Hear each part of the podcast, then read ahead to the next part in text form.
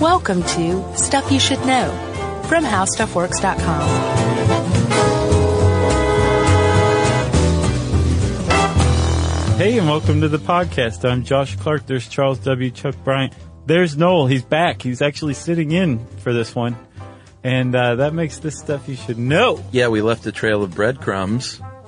or pebbles, depending on what part of the episode That's right. we're talking about. And That's that's my favorite one now. With- that and the juniper tree are my favorite. Hansel and fairy Gretel. tales. Yep. And the juniper tree. Yes.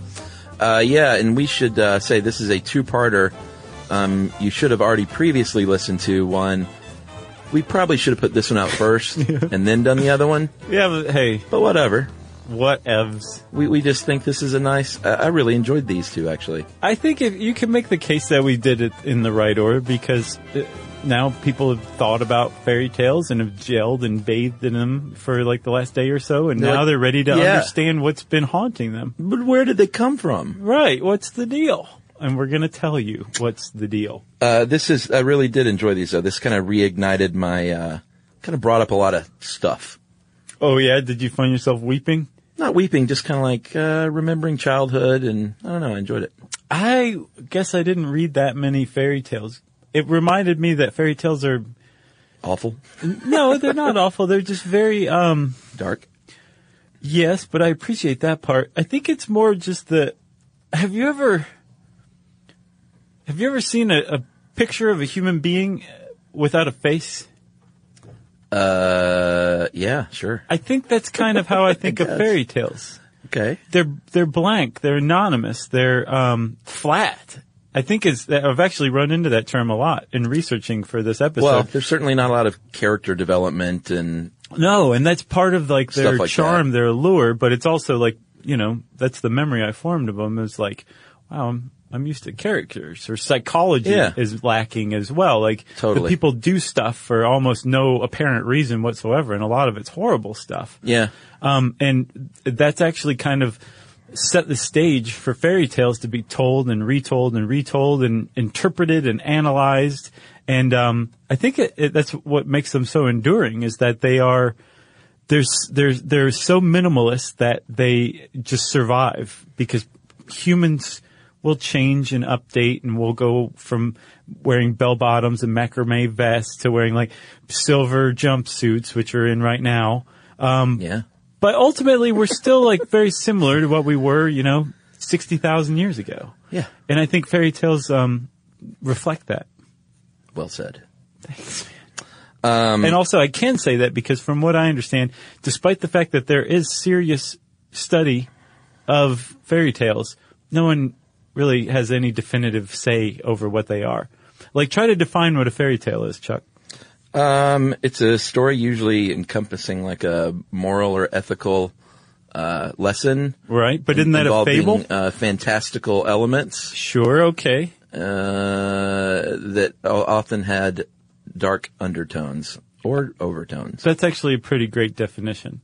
But it does raise some questions. It's like, what is the difference between a fairy tale and a fable? Or a fairy tale and a nursery rhyme?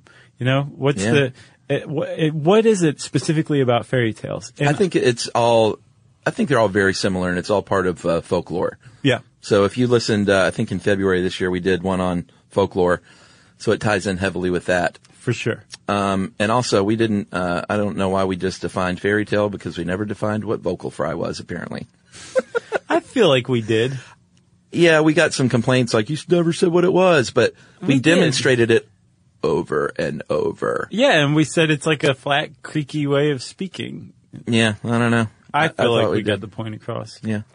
Okay, so fairy tales. Yes. specifically when you think of fairy tales, you, you might think of Disney, but if you give it a little more thought, you're probably going to come up with um, the Brothers Grimm, Yeah. Matt Damon, and um, Heath Ledger. right, R.I.P. yeah, for real. Uh, yeah, Jacob and Wilhelm Grimm. Uh, and of course there are, well, let's just go ahead and say there's a couple of types of fairy tales. There's the, Oh yeah, there's the, uh, oral tale. yeah, the oral tale, which is, and, and the Grimm brothers are, kind of exist between the two worlds, but one is sure. the oral world, which we talked about in folklore, the age old tradition of passing stories down, um, via mouth parts Right. over and over and over, changing them, adding some spice, just like telling a joke or a ghost story or something like that. Right, exactly. Um, and fairy tales specifically, as far as they went with oral tales, are typically associated with women, and typically associated with women um, undertaking domestic chores. Yeah. that that's typically where they were passed down. Um, and so you've got the oral tale, and well, then you- which makes sense though. When I read this, I was like, why are there so many fairy tales that have women at the loom or spinning stuff? because apparently that's where they were told. you know? Exactly. It makes sense now. Yeah, it's like, hey, I'm I'm bored out of my mind here, spinning this straw Yeah. into gold. Let me eat some peyote and make up a story. right. And you sit there and listen. Um, there's also the literary fairy tale, which appears to be uh, there's a handful of people like Charles Perrault or Charles Perrault. right. Um, and then uh, there's also Hans Christian Andersen, very famously. Sure. And these people are are reputed as having created, you know, many fairy tales, and those are called literary fairy tales. Yeah, like they or- were original authors and made these up. Right. That's apparently a total like m- misattribution. Like for example, Little Red Riding Hood, right? Yeah. is a great example. That's typically uh, i- attributed to Charles Perrault. Yeah. in the I think the 17th or 16th century. Not right? Charles Perrault. No. Charles Perrault. Yeah. His ancestor. Um, and Charles Perrault, he was very famous, he, as famous as Hans Christian Andersen was, um, for, for writing down fairy tales into Yeah. collections and just being delightful, right? And he Sure. was great. And at the end of every one of his, there was a moral to the story. Yeah. But they, people tend to think they either, if he didn't come up with it, it, was originated right before then. But we found an article um, that was from, uh, it covered a 2009 study carried out by a cultural anthropologist who basically went to some biologists and said, hey, you guys know how you trace um, species and create the, the tree of life, the taxonomy of biology? Yeah. Can you do that with Little Red Riding Hood? And they said, man, you are one crazy lady. You are I one love it. whacked out hep cat. Actually, it may have been a man, It Dr. was. Jamie uh, Tarani. It was a man. Yeah. And still is probably. I mean, it's only been six years. You never know. Um, so Dr. Chirani went to some biologists and, and figured out how to apply the same methods to this story, Little Red Riding Hood. And he found that not only was it not just like a few years older than Perrault's version, it was as, as, as much as 2,600 years old, basically. Yeah, they found uh, variations in China, in Iran, and the Middle East. Um, they found some, uh, you know, for the Aesop's fables. Another person. They s- they found some of those from sixth century BC. So basically, what they're saying is uh, maybe nobody made these up. Well, someone at some point did. At least as far as Little Red Riding Hood goes. Yeah, that there's some common ancestor that predates 2,600 years before the present. And um, it was it's a very widespread tale. Yep. Um, not only did Dr. Uh, Tehrani um, trace the lineage back to uh, 600 BCE, um, he found that you could take these tales all around the world and lump them into groups, just a few, a handful of groups, and that um, places as disparate as uh, Iran and Nigeria and Europe all were in the same group, whereas like Japan and Burma and uh, China were in their own group. right. Uh, but they all kind of bear this resemblance where there is a lion or a tiger or a, a wolf who is posing as something else in order to get the drop on someone else. Yeah, and it's uh, sometimes usually a little girl, but I think in Iran it was a little boy. Yeah. So uh, details change again. Simple folklore, I think. But the, the the structure, the skeleton of the story is Yeah. still very much the same, traceable back 2,600 years. So that that kind of answers the question that I don't know if we raised or not yet. Uh, who owns or who who who came up with fairy tales? But humans did. That's the best answer you could possibly come up with. Is humans came up with it, and over the over the t- years, like you said, people embellish it, people add, people subtract, um, and the Grimm brothers did exactly that same thing. All right, let's uh, let's talk a little bit about these these Grimm bros. Um, Jacob and Wilhelm. Did I already say that they were born in You Germany? Oh, said Jakob in part one, which I, I really? appreciated. Yeah. Jacob and Wilhelm. Uh-huh. uh Jacob uh, or Jacob was born in 1785. Wilhelm just a year later, and they were they were kind of rich kids. Their dad was a lawyer. Yep. and they had some money. sure. Uh, their original house, if you look at it, it's funny. It looks like, I mean, it's a total Bavarian, like, gingerbread house. Sweet. And, um, they, they grew up in Germany and when they were 10 years old, their dad died of pneumonia. Uh, and all of a sudden they didn't have the kind of dough that they were used to having, No, they which did. was not good and, and a little scary. I don't get the sense that they were like dirt poor or anything because they still had some relatives that had some cash. Well, plus also, I mean, they made it all the way through law school in honor of their father. So, I mean, that wasn't free even back then. Yeah, their I think their aunt paid for school. Uh, they graduated each graduated at the top of their class in I guess what would be considered high school, Mm-hmm. and then their auntie paid for law school. And it wasn't long after law school that they got into the.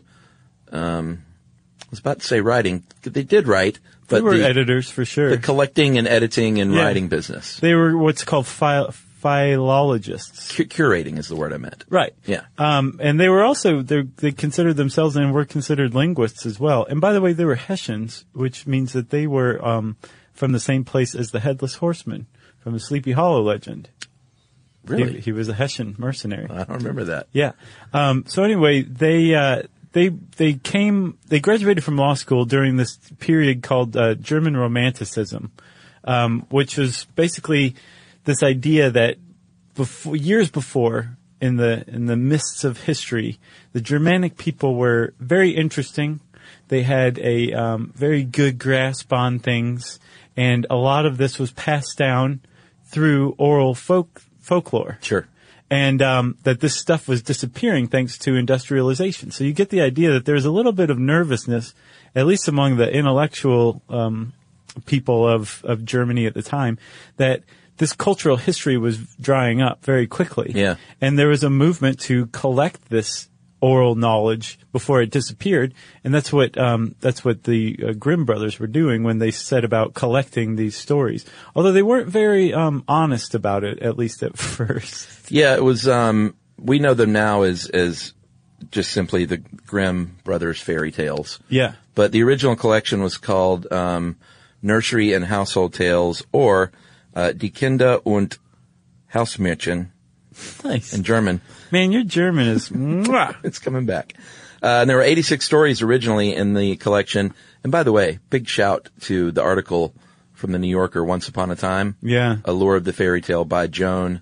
Uh, Acosella? yes, very nice. I think that's it. She, yeah, she wrote a great article. Um, and that's the, largely the basis of our podcast, by the way. That's right. So thanks for that. But um, 86 original stories, and like you said, originally they um, in the in the forward in the introduction they were like, "This is a this is all German all the time." Basically, word for word, we went around to the peasantry and collected this, um, these mar, was it marchin or markin? For what the uh, Tales. The Oh. German for tails. Is it marchin or markin? House Märchen. Märchen? So That's the umlaut at work. By So the they way. went around to the Volk, the peasantry, and collected the Märchen from them. yeah. They um, didn't change a word. specifically, they said they had a primary source, uh, a woman named uh, Dorothea uh, Viman, and she was a peasant in a village near them. Um, but it turns out n- that all of this again was folklore, which I can't fault them too much because that was their business. no, but they, They did. trumped it up to be a little more folksy than it was. well, they bald-facedly lied in Well, yeah. their in, in the introduction in their first um, the first edition, which was published in two volumes in 1812 and 1815, right? And so this uh, nursery and household tales became known as Grimm's fairy tales, and at first it was definitely um, a much more of an intellectual pursuit. There are lots of footnotes. Yeah. They tried to make it seem like they were just collecting and preserving this German folk knowledge and all that. But it turns out that they, they did have that primary source in that woman, but she was pretty far from a peasant. Apparently she was the wife of a tailor, which was part of the merchant class, not the peasant class. yeah, and she was just one source. They relied on friends and family and relatives and Other collections of uh, fairy folk folk tales and fairy tales Yeah. that they just lifted, um, and, we're not suggesting they were thieves. This was a common thing to do. It was, but again, they bald-facedly lied in their in the in the introduction and, pre- and preface, which is funny, but it's um yeah they were they they were they were trying to adopt an aura for their project that they wanted it to have, Sure. that it didn't necessarily have. Well, yeah, and I don't think we mentioned their one source uh, wasn't even a, f- a German descent. She was a French Huguenot. Yeah, so they even kind of trumped that up. Right, which means that a lot of the stuff that, like R- Red Riding Cap, um, Yeah. is a ripoff of Charles Perrault's Little Red Riding Hood. Yes. Or an adaptation, whatever you want to call it. But again, this is in the midst of this German romanticism where German culture was trying to be promoted and um, uh, celebrated Yeah. and preserved. Um, so all of this stuff was very much painted as German, even though not necessarily any of it was German in origin, but it was far more ancient than even the French that they were lifting it from. That's right. Um, all right, here, let's take a little break and let's come back and let's talk a, a little bit more about these uh, Grimm brothers. Okay.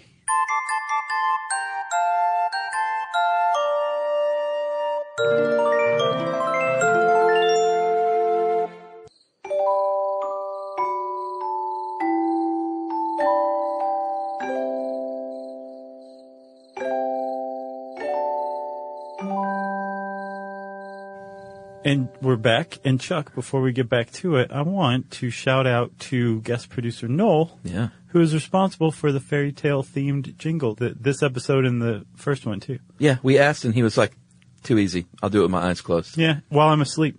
And he did. with an alligator chasing me. That's right. So thanks, Noel. It's awesome. All right, these Grimm brothers. Uh, they were they were tight. They were re- really close with each other. They were. They worked really close with each other. They were buddies, from what I can tell. Uh, and apparently, for most of their career, they worked uh, at desks facing each other. That classic writing partner, kind of Like, like, uh, we are now, yes, even though it's one desk right. and we only sit here to record. Yeah, I guess there is some similarity here or there. Yeah. Sure, we're we're making magic, and they were too. I think that's the similarity, right? Uh, sure. Uh, Jakob was, uh, was a difficult introvert and Wilhelm was pretty laid back. Uh, Wilhelm would eventually get married because he was more outgoing and had four kids, Mm-hmm. whereas Jakob stayed a bachelor his whole life. Right.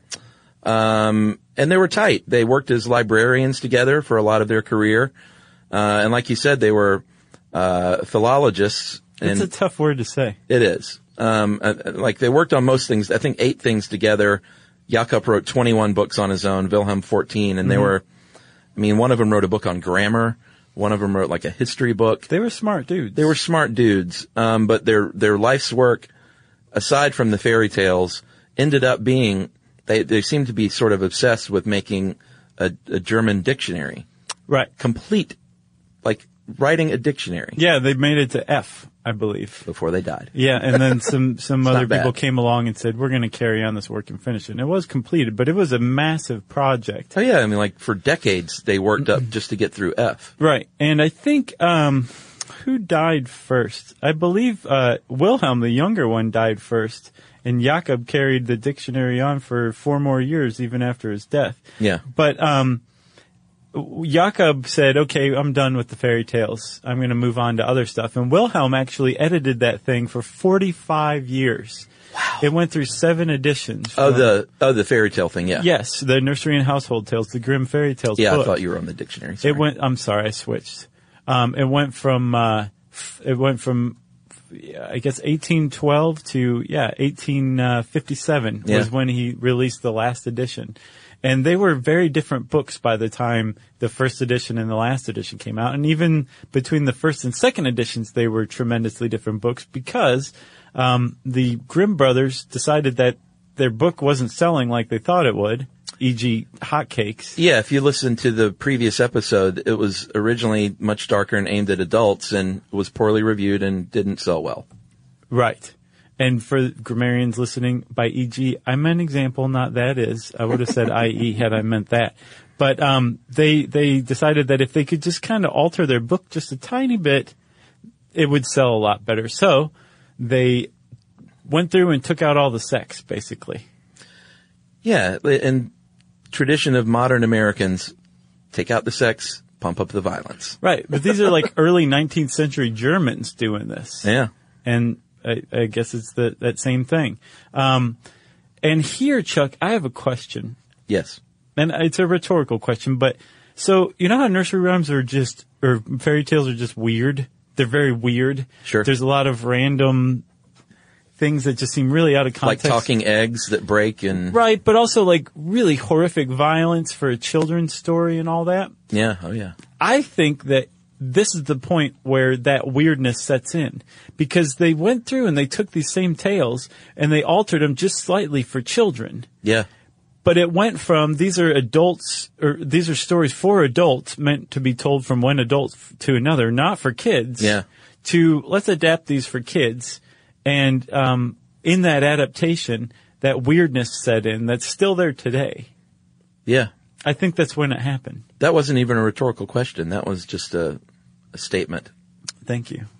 You're putting it out there. Had I ended in upspeak, though, I could have made the case that it was rhetorical. Uh, so in this, in the very next edition out of the seven, they went ahead and, uh, after the bad sales and stuff, and like I said, they sanitized it and geared it to kids, but they also dropped that stuff from the intro, all the lies in the intro. and I'm like, I guess you're like, why, why do we even do that? Yeah. You know, They're like, we're sorry, everybody. that was just dumb on our parts. It was Wilhelm. And Jakob's like, or Wilhelm's like, no, it's Jakob. and it just goes back and forth for like eight pages. Uh, so in the previous podcast, we mentioned Rapunzel, how that was, um, how Rapunzel, basically the, the lady in question got pregnant after having sex. Rapunzel. Yeah. So they would, they would, uh, they would whitewash that kind of stuff. They would sanitize the sexier parts. Right. They just took out the fact that she got pregnant and didn't mention what the prince and she were doing. Right. They just left it up to the parents to imagine and the kids to just be dummies and not know what they were talking about. Right. But like we said too, the violence stayed, um, and in some cases even got worse. Uh, like when, um, Hansel and, well, the violence got worse, but they also did sanitize it a little bit just to make it a little more palatable.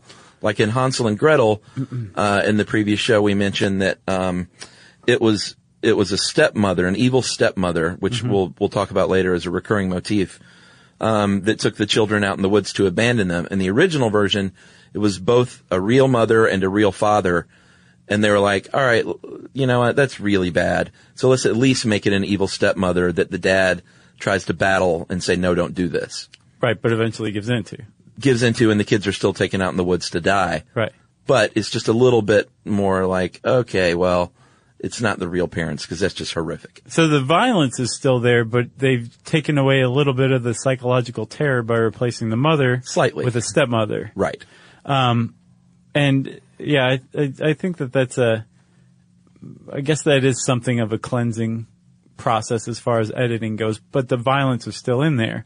And it seems very weird, especially today when you look back at this and think like they were reading this to kids, but there's a very smart woman named uh, A.S. Byatt who's a children's author herself, but also an expert on children's books. Yeah. And she wrote the introduction to a, um, a collection. I think actually the, uh, an edition of the Grimm's fairy tales by uh, Maria Tatar, who's uh basically the foremost expert on fairy tales working today. Yeah. That's, is Zipes not around anymore? He's retired. Because that guy. He's still available for comment for sure, but Tatar seems to be the, the, she's taken up the mantle from him. Yeah. And, uh, in this edition, A.S. Byatt writes in the introduction of it that, yes, this violence seems weird, but if you step back and think of it as, uh, 17th and 18th century Tom and Jerry s- cartoons, it becomes way more understandable and at the same time way more acceptable as well. Like, l- think about what- all the horrible things that Jerry did to Tom Yeah. and uh, uh, what you're looking at is the same exact stuff. Yeah. Uh, in a fairy tale. So it's, it's not quite as odd as you would think. Yeah, and as far as uh, the historical motif or the uh, the motif of the evil stepmom, there's a historical realism there that um, someone else pointed out that uh, at the time, you know, uh, women died in childbirth a lot, Right. And so uh, oftentimes there was a widow or a widower left Right. with kids that they would bring in a stepmother and resources could be scarce. So you'll see this recurring motif over and over, this evil stepmother who basically is competing for both the affections and food Mm-hmm. of their little children that they inherited that they don't like. Right, exactly. So that's why you see it pop up over and over and over is because that's kind of what happens sometimes. Yeah, and that's the socio-historical interpretation of fairy tales, which is um, basically takes fairy tales largely on their face. I mean, like if you have a talking egg or something like that, you're not going to be like, well, obviously in the 12th century, eggs talked. But there were a lot of there's a lot of context and background that um, that I think people imbue with a lot more fancifulness than need be. Yeah. For example, like the the presence of wicked stepmothers throughout, or in the case of Hansel and Gretel, um, th- a child abandonment. Like Yeah. if you look back at the 14th century during famines and plagues, it's- I think it was the Black Death in particular that just leveled Europe. A lot of people abandoned their children Did because they? they just couldn't feed them any longer. So this wasn't like so outlandish that it only belongs in fairy tale land. It might have been like s- a fairly approachable theme Right. that people talked about to kind of hash out the, the feelings of collective societal guilt Yeah. at, at the fact that child abandonment was rampant. You know, Absolutely. it's, uh, I think the socio-historical interpretation is probably my favorite. Can we talk about the juniper tree real quick? I love this one. So, uh, like we said, uh, in fairy tales, there's there's incest, there's cannibalism, there's murder, there's torture, there's buried alive. There are all kinds of things that can happen. And the juniper tree, maybe well, I don't know, maybe the worst one of them all. So in this case, we have an evil stepmother, of course, who hates her stepchild, who's a boy. So she comes home and says, "Hey, you want an apple?" And the boy says, sure, let me lean in there and get one. And she, uh, it's a trunk and she slams the trunk down and cuts his head off. yeah. and that's just the beginning. So she's like, all right, probably not a wise move. Let me put the kid in a chair. Let me stick this head back on his neck and wrap a scarf around it and just, uh, here, open his eyes here and put a little smile on his face.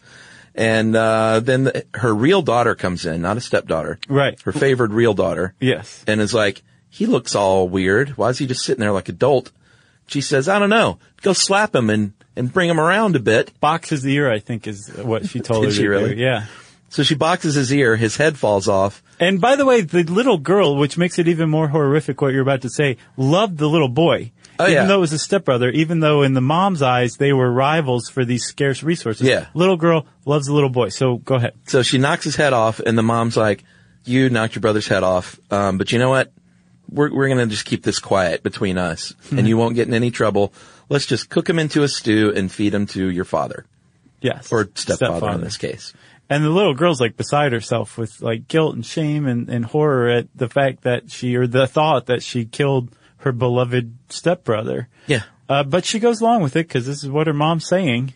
And the father comes home and he eats the stew, and actually it's black pudding. Yeah. I'm not sure what that is, but um, the uh, the father eats it and he's like, "This is all for me." You Yeah. guys Then, can't then you have add a any." little misogyny and greed on the end. Yeah, Cause he's like, no one else in this family is going to eat this yeah. but me. It's pretty nuts. And in the end, the little the the little girl takes the boy's bones and buries them by the juniper tree, and he's reborn as a bird and ends up killing the wicked stepmother.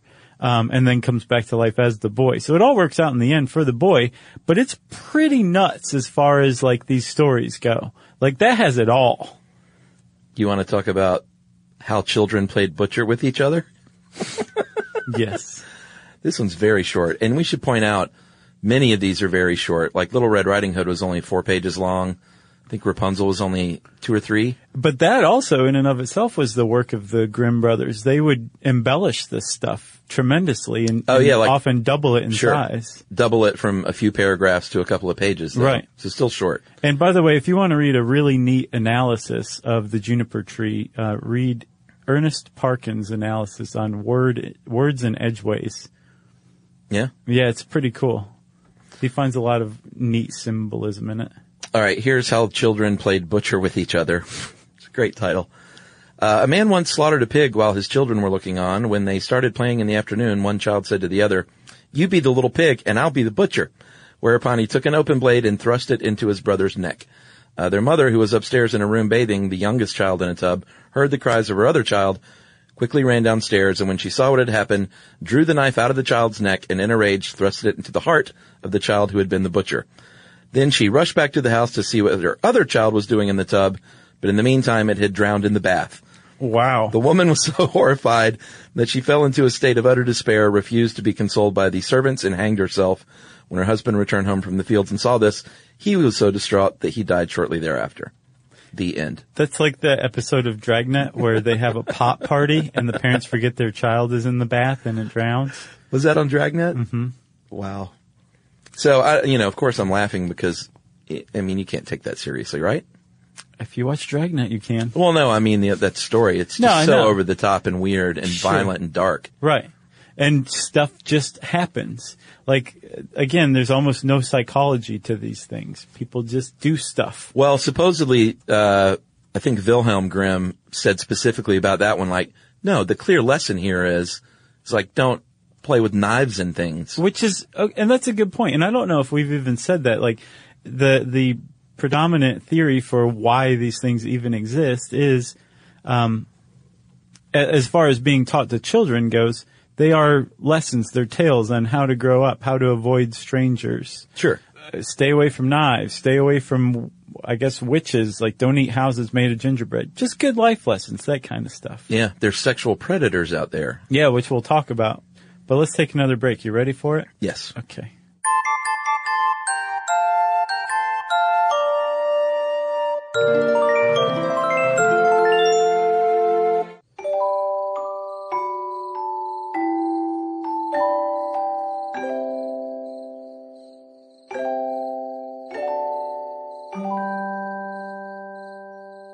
So Chuck, you um you said that there are sexual predators out there, and that Sure.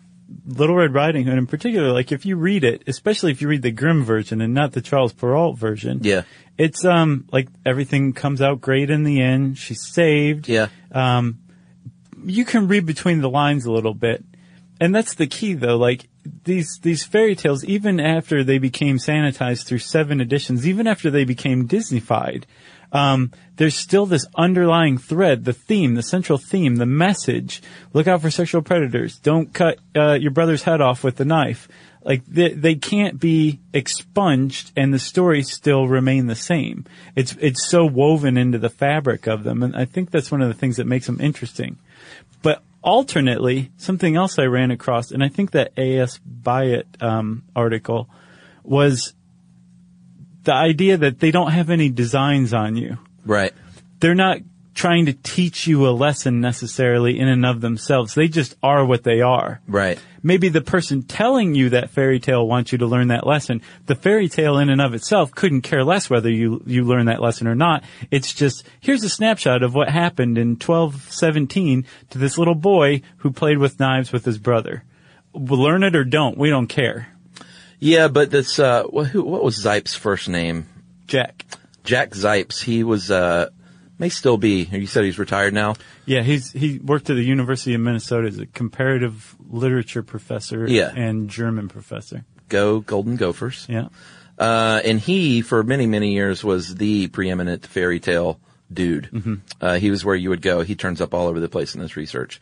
But he said, though, um, that there usually is, like, uh, a comeuppance. Like, uh, he says, whoever is a tyrant, a witch, an evil brother or mother who wants her own daughter dead, they will always be punished. There will always be justice. Yeah. And usually that, uh, characters, that are of humble origins go on to have like great success, like the, you know, the the uh, m- poor maiden marries the prince in the end in most cases, It's true. but not always. Or the king who wants to have an incestuous relationship with his daughter ends up getting killed or something like that. Yeah, in that case, uh, I believe what was his wife was dying, and he said, "I will only remarry if I can find someone as beautiful as you." Mm-hmm. And turns out that's my daughter. I Right.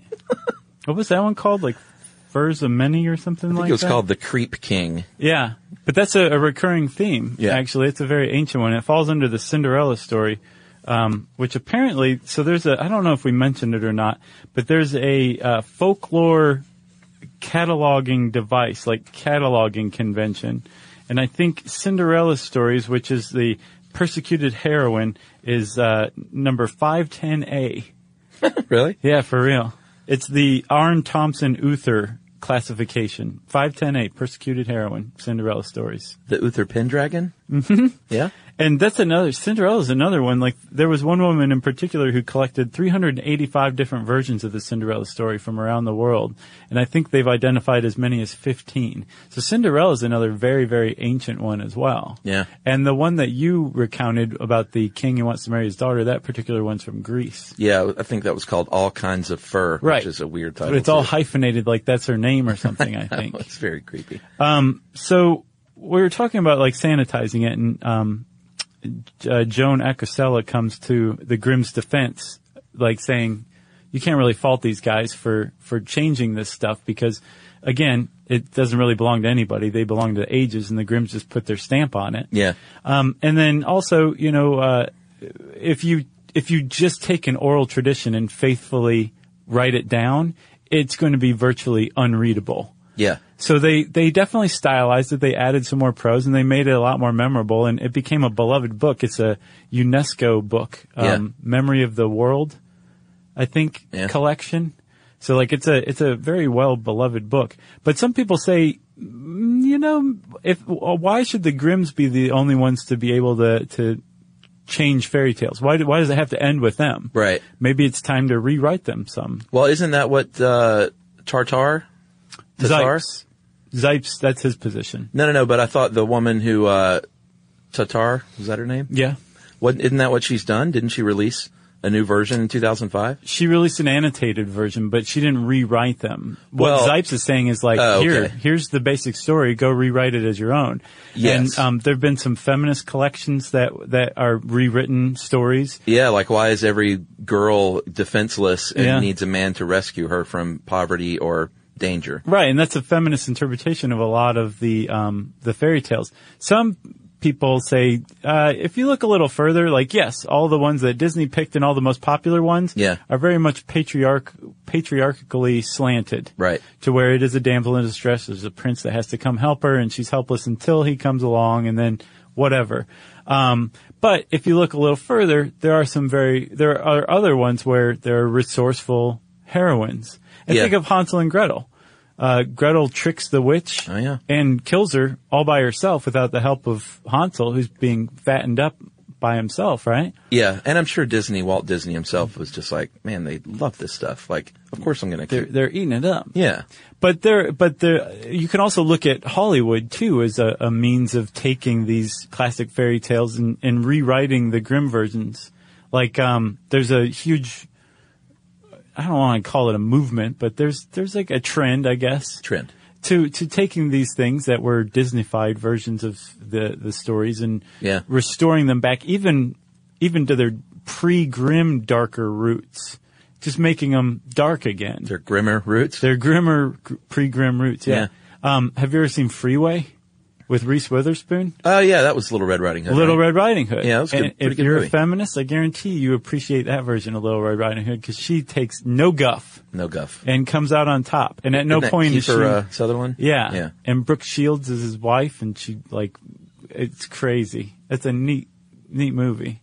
But that's a good example of Yeah. a rewriting of a classic fairy tale. Like, no, it doesn't have to end with the Grimms. Totally. Uh, in the Company of Wolves, wasn't that a That was a rewrite of, uh, or a redo of Little Red Riding Hood too. little more of a horror though, right? I think so. I didn't see it. I didn't either. I think that was Neil Jordan, right? Crying Game, Neil Oh Jordan. yeah, like one of his early movies. Yeah. So, um, we have to talk a little bit about uh, the Nazis here because uh, the Nazis were big on co-opting things for their own purposes, uh, and one of the things they co-opted were Grimm's fairy tales. And since World War II, there's been a big—I don't know about big again. Maybe it was just a trend, but there were folks who said that you know when you look at these. They're talking about German nationalism Yeah. and, and discipline and violence And obedience. and order and obedience. And uh, I think the Grimm brothers were like, yeah, it's totally nationalism. We were all about Germany. But But we died like decades before Hitler was even born. yeah, like I don't think they would have appreciated that it was co-opted by the Nazis and Hitler saying like, put these in schools. This is awesome. Right. Like read this stuff. Put them in Boy Scout rooms everywhere. That's funny. So um, the the Allies came in and occupied Germany, and one of the things they said was like, "You guys can't teach this Grimm book anymore," and banned it in Yeah. a lot of towns around Germany It became very political. because it was very much associated with the Third Reich. And one of the reasons why is because the Third Reich said, "Go teach this to young German kids to make sure that they know they're German and that they will triumph over the Allied wolf," because they're all Little Red Riding Hood, That's right. little Nazi kids. That's right. So, um, again, people make the case like "Mm, you can't really hang that on the Grimm brothers. They didn't foresee Nazism and this, this German nationalism in and of itself isn't necessarily inherently evil. And if you put it in the context of German romanticism, most countries in Europe were undergoing nationalist fever. Yeah. You know? So, um, There was some anti-Semitism though in some of the tales. yeah, and that can't be gotten around either. Yeah, one uh, was called The Jew and the Brambles, uh, where the protagonist torments uh, a Jewish person by dancing, making him dance on a thicket of thorns, uh, calls him a dirty dog.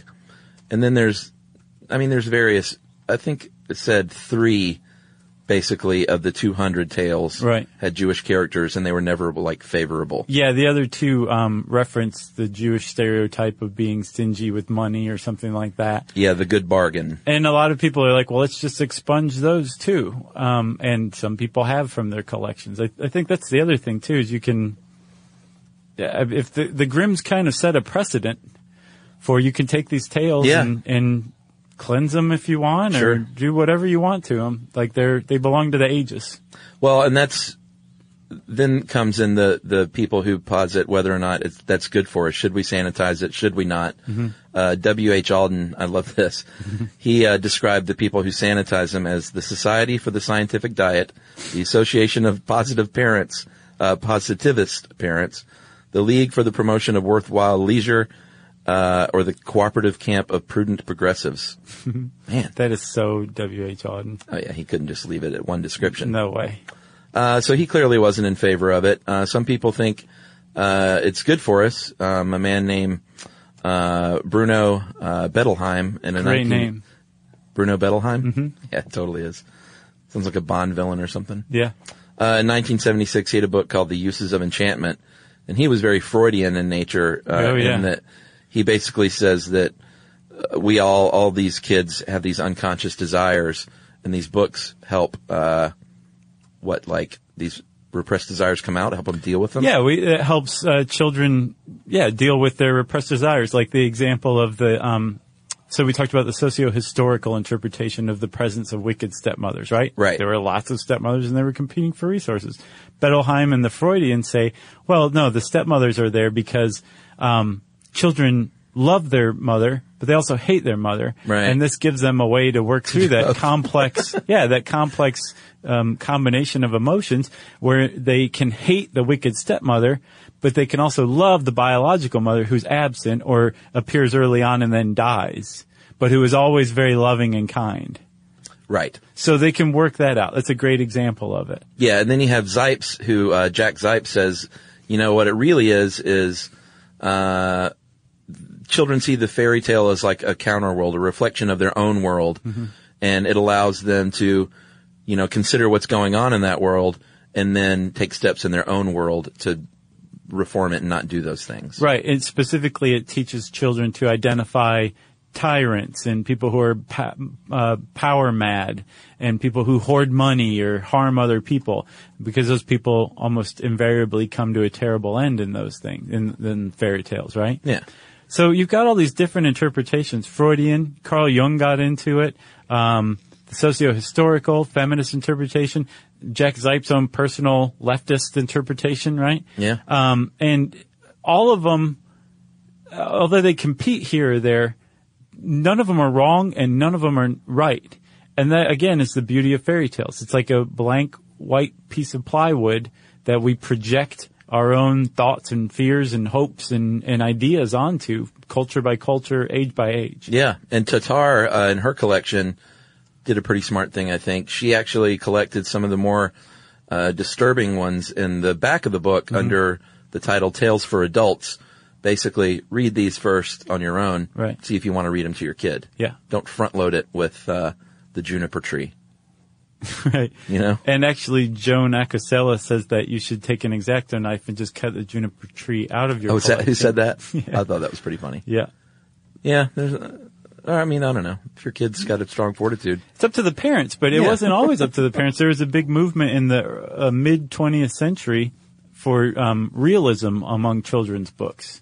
yeah, And and the Grims were first on the chopping block there. I- instead, it was replaced by like Judy goes to the firehouse, as Acasella says. Right. I to- like think about it. It's like a total '50s children's book. Yeah. Like see Dick and Jane run. Yeah. You know. Um. And it was I guess Maurice Sendak with Where the Wild Things Are who who said, "Yeah, we're not doing that anymore." he brought the cool back to children's books. He definitely did. Yeah, I haven't read many children's books lately, but I think there's a lot of. Uh, You read Daddy Sat on a Duck, right? yeah, I did read that one. Lots of fart jokes in that one. yeah, that was uh, written by one of our listeners. Even Mm-hmm. um, highly recommended. It is. It's very good. But I think that these days there's a mix of things going on. Realism, Mm-hmm. fanciful stuff, stories. I know, uh, well, this is more of a young adult novel, but Colin Malloy of the December sort of three part Uh-huh. children's uh, novels, like big, big books Oh yeah. about this uh, fantastical world in Oregon, this forest in Oregon where uh, I can't, I've, I've bought them all. I can't wait to read them. Yeah. It's cool, man. Yeah, I think he's, he's, that's more the tradition of the, uh, like Lion Witch in the Wardrobe. type Right, stuff. that's what I thought of Yeah. when you said that. I wanted to say Avalon, that's not the name. Narnia. Narnia. Yeah, I have no idea where children's books are these days either. I wonder though what what it reflects about society at large, whatever phase children's books are, whether it's realism or fancifulness. You know, Yeah. Like, does are we like when you're in an economic downturn, is realism or fantasy the one that steps in? Yeah.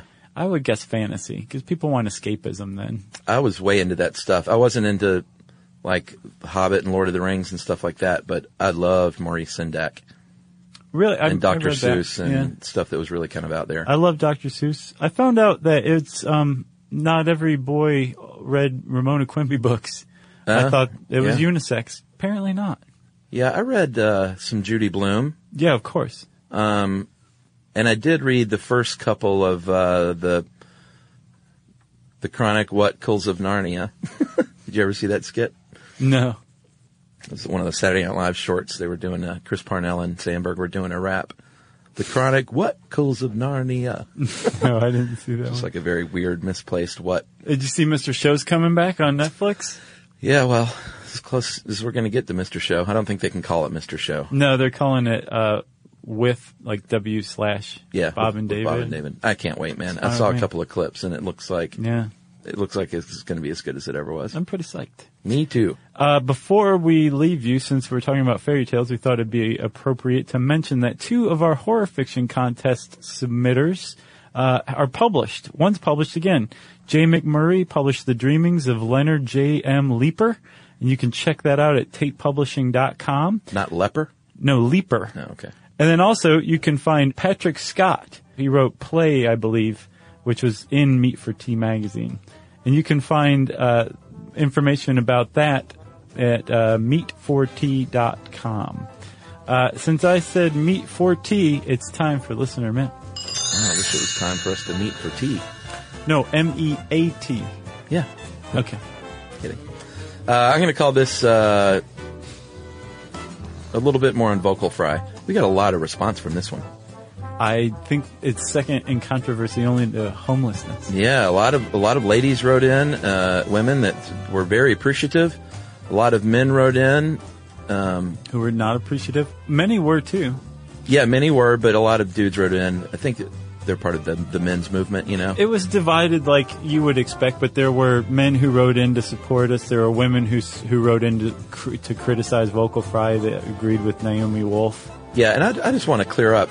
I don't mean all old white men are awful. Dude, I don't. It, I, I you don't even need to say that. If you're not one of the the ones that are doing these things, then great. Who cares? yeah, I know. You don't need to defend the ones who are. Nope. All right. Here we go. Uh, hey guys, just want to say thanks so much for your recently uh, for recently tackling some very charged gender issues in the most mature but non-apologist of ways. I like how this email's going so far. Uh, whether it be female puberty, vocal fry, or your excellent double duo with the uh, Stuff You Miss in History class crew and listener mail, you nailed what I consider to be the best way to handle the ubiquitous double standards that women find themselves held to. Uh, state that it is unequivocally wrong, then calmly and rationally pick apart why. Uh, you are not trying to start a gender war, though I'm sure there are those out there who will take it as such. Uh, see beginning of this email.